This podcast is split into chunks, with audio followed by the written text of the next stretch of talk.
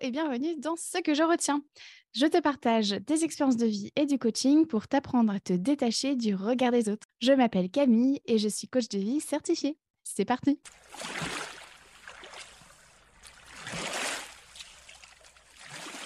Aujourd'hui, dans ce 46e épisode, je te partage ce que je retiens de mon entourage depuis que j'ai changé, depuis que je m'affirme.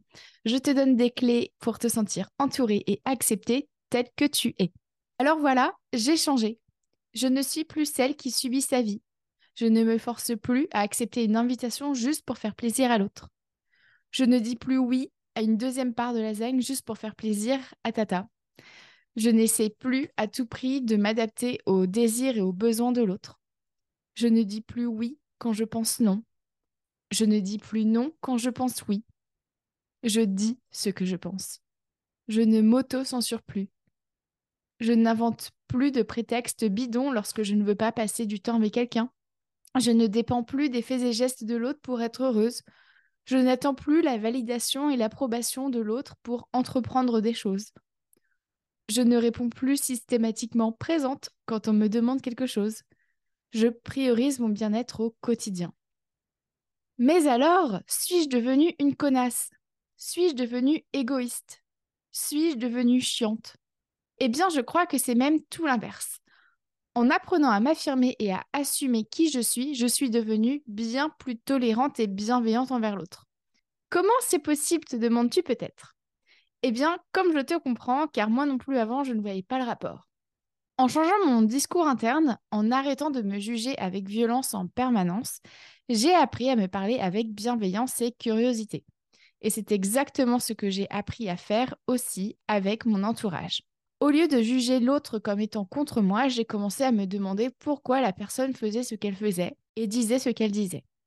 Comme on ferait finalement dans une cour de justice, on rassemble les faits sans les interpréter. Eh bien, je ne cherche donc plus à lire entre les lignes et j'arrête de supposer. Je laisse donc l'opportunité à l'autre d'être parfaitement imparfait, tout comme je suis parfaitement imparfaite. Je permets alors à l'autre d'être tel qu'il ou elle est, l'autre n'a plus à jouer un jeu près de moi. Et puis, je prends mes responsabilités, c'est-à-dire que je ne blâme plus l'autre pour mes mésaventures qui n'ont rien à voir avec lui ou avec elle. Aussi, je retire la charge mentale de l'autre puisqu'il n'a plus, euh, il ou elle n'a plus à prendre soin de moi. Je ne me vexe plus quand l'autre annule une soirée ou un repas. De la même manière, je ne le prends plus mal quand l'autre me dit qu'il ou elle a besoin d'être seul. Je sais que la solitude est un besoin humain. Donc ce que je retiens de mon entourage depuis que j'ai appris à m'affirmer, c'est qu'en investissant mon temps et mon énergie sur mon bien-être, je me donne l'opportunité d'être entourée de personnes qui m'aiment telle que je suis. Je m'explique. Parce que je sais que c'est pas toujours évident de comprendre cette notion. Dans notre société, il est largement admis que si je priorise mon bien-être, alors je ne me soucie pas de celui de mes proches et donc je suis égoïste. Or, c'est un raisonnement complètement erroné je te rappelle la définition de l'égoïsme selon le Larousse. C'est un attachement excessif porté à soi-même et à ses intérêts au mépris des intérêts des autres. Jusqu'à preuve du contraire, quand tu choisis de maintenir ta séance de sport ou ta soirée en solo, au lieu d'accepter de voir une amie ou de prendre le coup de fil de ta mère, à aucun moment tu ne méprises les intérêts de ton ami ou de ta maman. Tu n'es donc absolument pas égoïste. Ensuite, à travers Spotlight, donc tu sais, c'est mon programme de coaching pour t'apprendre à te détacher du regard des autres pour enfin vivre ta vie. Il y a une inquiétude qui revient très souvent chez mes clientes, c'est celle d'avoir peur de blesser l'autre en s'affirmant. Cette peur est totalement justifiée car il est commun dans notre société de faire l'amalgame entre s'affirmer et être agressif. Or, encore une fois, il est totalement possible de s'affirmer dans la bienveillance. Par exemple, si je reprends le cas où mon amie Suzanne me propose de la voir ce soir alors que j'ai prévu une soirée en solo, je peux tout simplement lui dire Merci beaucoup de me proposer. Moi aussi, j'ai envie de passer du temps ensemble, mais là, je suis HS. J'ai vraiment besoin de me reposer. De toute façon, je pourrais pas profiter pleinement de ma soirée avec toi si je sors dans cet état-là. Du coup, ça va si on se fait ça jeudi à la place? Comme tu le vois dans cet exemple, je prends l'amour que Suzanne me donne et je lui offre mon amour aussi. Le tout en m'affirmant. S'affirmer, ça peut se faire de manière aussi douce que ça. Bon, et maintenant, peut-être que tu te dis qu'en t'affirmant, tu as peur de perdre tes proches. Ah, bah ça c'est sûr qu'en s'affirmant, ma petite dame, ça fait du tri dans notre entourage. Mais n'est-ce pas plus agréable de se savoir entouré de personnes qui nous aiment et nous acceptent tels que nous sommes plutôt que d'être entouré de personnes qui veulent nous changer? C'est une vraie question que je te pose. À quoi ça sert de t'accrocher à des personnes qui ne t'aiment pas tel que tu es? J'ai personnellement réfléchi à cette question pendant des années et voilà ma conclusion. Entretenir des liens avec ces personnes-là, bah, c'est souffrant. Et c'est souffrant sur le court, moyen et long terme. Ça draine notre énergie au quotidien et à chaque contact. Et surtout, ça ne s'arrête jamais. Ce ressentiment, ces faux espoirs, ces illusions de relations aimantes et cette charge mentale de devoir s'adapter en permanence à l'autre, tout ça fait que ça nous hante sans cesse, comme un boulet qui nous ralentirait dans notre randonnée. Parce que oui, la rando, tu peux quand même la faire avec un boulet au pied, mais avec quel entrain, quelle énergie pour faire le prochain pas? Et puis, quel souvenir auras-tu de cette rando? Qu'est-ce que ça te coûte de traîner ce boulet pas après pas? Quand je te parle de rando, tu l'auras compris, je te parle de ta vie. À tout moment, comme par exemple, aujourd'hui, tu peux décider de te libérer de ce boulet. Tu as le droit et la capacité de le laisser sur le chemin de ta rando. Sur le moment, ce sera souffrant hein, de cheminer sans ce boulet. Mais ce n'est qu'un inconfort à court terme car très vite, tu vas prendre goût et plaisir d'avancer à ton rythme durant ta rando. Tu vas retrouver le kiff de choisir entre courir et marcher, aller vite ou lentement. Bref, allégé de ce boulet, ta rando, bah, tu vas la vivre comme toi, tu en as envie. Et donc, vivre une vie remplie de personnes qui veulent ton bien, qui t'acceptent et t'aiment tel que tu es, c'est un sentiment indescriptible tant il faut le vivre pour mesurer le confort physique, mental et émotionnel. Et ça, c'est la vie que je te souhaite. Je te souhaite de profiter de ta vie comme tu l'entends.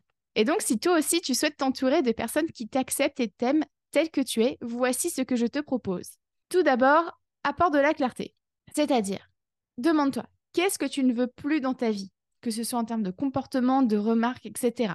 Par exemple, peut-être que tu n'as plus envie qu'on invalide tes ressentis, qu'on minimise ton vécu, qu'on te pousse à te justifier, qu'on te fasse la leçon, qu'on te dise comment réagir face à telle ou telle situation, ou bien qu'on te rabaisse, qu'on te culpabilise. Ensuite, demande-toi qu'est-ce que tu veux plus dans ta vie. Encore une fois, que ce soit en termes de comportement, de remarques. Par exemple, ça peut être être écouté, être soutenu coûte que coûte, de la réciprocité dans les échanges, de l'authenticité, du respect. Ensuite, autre étape, t'invite vraiment à être réaliste oui, tu vas probablement perdre des personnes, mais tu vas aussi en gagner d'autres. Ton cerveau va probablement te montrer le verre à moitié vide, c'est-à-dire le fait que tu vas probablement perdre des gens. Alors à toi de lui rappeler que ce n'est pas parce qu'une chose est probable qu'elle va forcément se réaliser. C'est un raccourci que fait notre cerveau qui s'appelle l'appel à la probabilité. Je t'en parlais d'ailleurs dans l'épisode 45. Et donc, toujours dans, dans cet objectif de rester euh, réaliste, s'il est probable que tu perdes des personnes de ton entourage, l'inverse est tout aussi possible. Il est probable que ton entourage s'agrandisse. Ensuite, je te propose d'adapter ton vocabulaire. En effet, te dire que tu vas perdre des personnes dans ton entourage, bah, c'est clairement un truc négatif. Hein. Et le cerveau, bah, lui, il n'aime pas ça.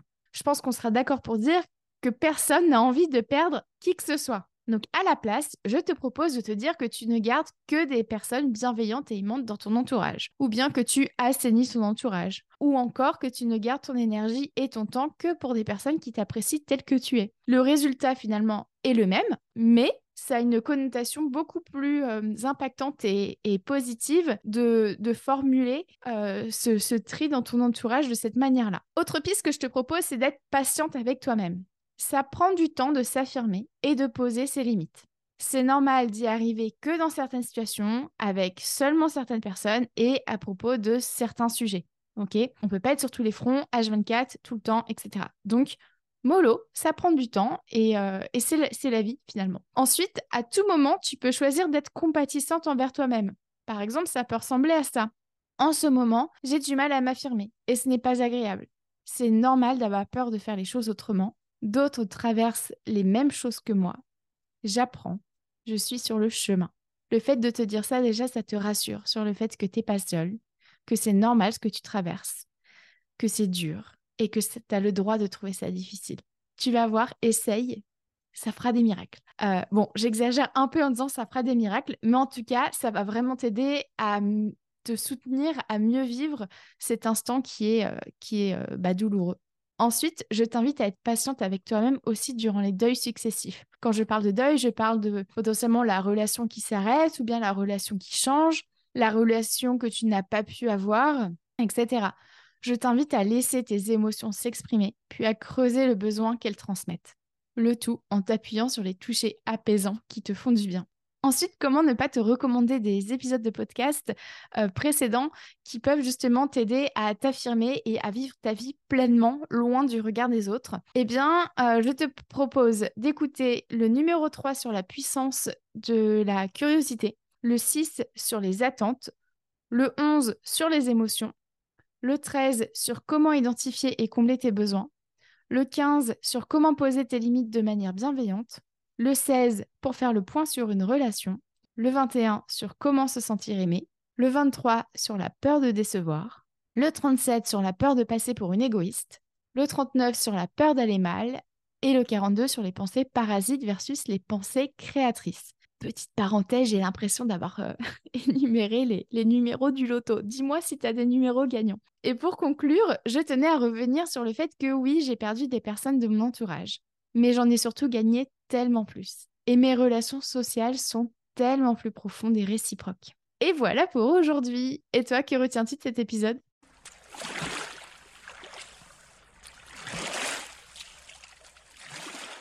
Merci à toi d'avoir écouté cet épisode jusqu'au bout.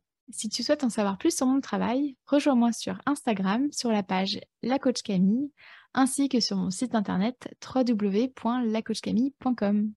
Prends soin de toi.